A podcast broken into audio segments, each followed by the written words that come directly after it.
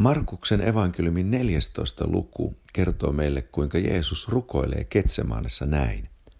Appa, Isä, kaikki on mahdollista sinulle. Ota pois minulta tämä malja, mutta ei mitä minä tahdon, vaan mitä sinä. Jeesus meni kuuliaisuuden kautta taivaaseen ja kirkkauteen, tekemällä isänsä tahdon täydellisesti.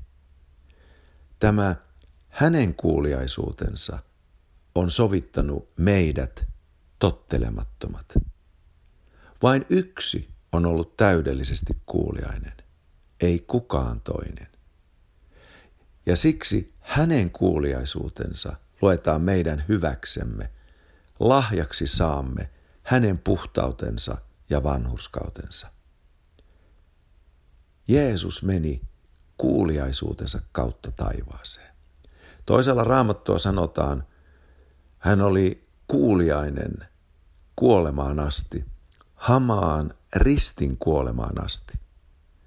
Ensimmäinen Aadam ja kaikki hänen jälkeläisensä, koko ihmiskunta, on ollut tottelematon. Synnin ydin on tottelemattomuus. Toinen Aadam oli kuuliainen ja tottelevainen ja sovitti koko ihmiskunnan tottelemattomuuden velan Jumalan kanssa, maksoi hinnan, antoi verensä sen tähden. On mielenkiintoista, että Raamattu sanookin näin, että Jeesus Kristus meni oman verensä kautta kaikkein pyhimpään, joka ei ole tätä luomakuntaa, sellaiseen kaikkein pyhimpään, siis itse taivaaseen, oman verensä kautta. Tarkoittaa, hän luovutti verensä kuuliaisuudellaan ristillä ja vei verensä elämänsä mukanaan taivaaseen, jossa se puhuu nyt kaikkien meidän puolesta anteeksi antamusta, vanhurskautta, pyhyyttä, viattomuutta, sovitusta, lunastusta, kirkkautta, hengen saamista, uutta elämää, uutta luomusta, iankaikkista elämää, pelastusta kadotuksesta, helvetistä, vapautta kirouksesta, demoneista, Luciferista, täydellinen totaalinen vapaus, sillä hänen verensä on hänen kanssaan, hänen valtaistuimellaan isän oikealla puolella. Hänen kuuliaisuutensa sovitti meidät. Kiitos Jumalalle. Kuitenkin Jumala johtaa meitä tähän samaan rukoukseen. Ei mitä minä tahdon, vaan mitä sinä. Tätä rukousta ei voi rukoilla kuin uudesti syntynyt Jumalan lapsi. Sellainen, joka on pesty puhtaaksi rikoksistaan ja synneistään, jonka henki on uudesti syntynyt ja vanhurskautettu, rauhan saanut ja sovitettu. Tällaista rukousta voi rukoilla vain Jumalan kuva, joka on uudistettu sillä tässä rukouksessa on kyse enemmästä kuin valinnasta synnin ja Jumalan välillä. Tässä on itse asiassa kyse valinnasta, kenelle annan itseni. Itselleni ja omalle tahdolleni vai luojalleni ja hänen tahdolleen. Ja tätä rukousta voi rukoilla ainoastaan puhtaasta sydämestä uudesti syntynyt Jumalan lapsi. Vai me voimme antaa uudesti syntyneenä pelastettuina itsemme luojallemme takaisin. Ja tämä on valinta. Jumala vie meidät tähän kohtaan, jossa hän kysyy meiltä, ketä palvelet?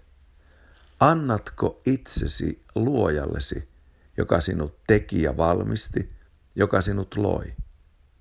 Vai annatko itsesi itsellesi, omaa tahtoasi ja omia pyrkimyksiäsi toteuttamaan. Kummassakaan tapauksessa emme me lakkaa olemasta olemassa, mutta kyse on siitä, kenelle me annamme itsemme, kenen tahtoa toteuttamaan. Itse asiassa kyse on siitä, kuka tulee elämämme herraksi ja sen tekijäksi, Sillä kun en tee, mitä itse tahdon, mitä itse huvittaa, ei mitä minä tahdon, vaan mitä sinä, niin silloin sen tekijä en enää ole minä, vaan Kristus, joka minussa asuu. Minä suostun häneen. Kyse on enemmästä kuin synnin ja Jumalan välisestä valinnasta. Kyse on siitä, kenelle annan itseni. Kenelle annan lahjani. Kuka on tämä persoona? Onko hän luoja vai minä itse omine pyrkimyksineen? Korintolaiskirjeessä, toisessa korintolaiskirjeessä, siellä kirjoitetaan se viidennessä luvussa meille näin. Kristuksen rakkaus vaatii meitä, jotka olemme tulleet tähän päätökseen. Yksi on kuollut kaikkien edestä, siis myös kaikki ovat kuolleet. Ja hän on kuollut kaikkien edestä, että ne, jotka elävät, eivät enää eläisi itselleen, vaan hänelle, joka heidän edestään on kuollut ja ylösnoussut. Valinta. Uudesti syntynyt voi tämän valinnan tehdä. Antaako itsensä omille pyrkimyksilleen vai luojalleen? Jos annat itsesi pyrkimyksellisi, se on vähän kuin paapelin rakentamista. Kyllä siinäkin tarkoitusta on, sillä tuo pyrkimys on suurempi kuin itse. Ja aina kun lähtee tekemään jotain suurempaa kuin itse, Siinä kokee mielekkyyttä ja tarkoituksellisuutta. Vai annatko itsesi luojallesi Jumalan valtakunnan rakentamiseen? Kun antaa itsensä pyrkimyksilleen, omille pyrkimyksilleen, säilyttää oman elämänsä ja oman tahtomisensa. Mutta kun antaa itsensä luojalle, kadottaa itsensä ja oman tahtomisensa. Toisessa tapauksessa elää itselleen toisessa elää luojalleen.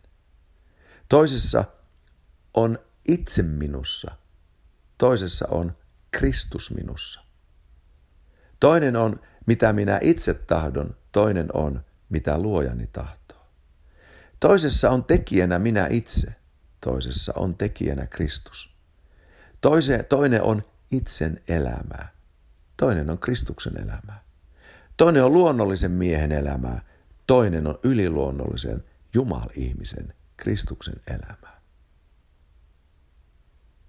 Kumpaa elämää haluat elää? Minä rukoilen ja minä tiedän, että haluat elää Kristukselle ja haluat nähdä, kuinka oma elämä katoaa.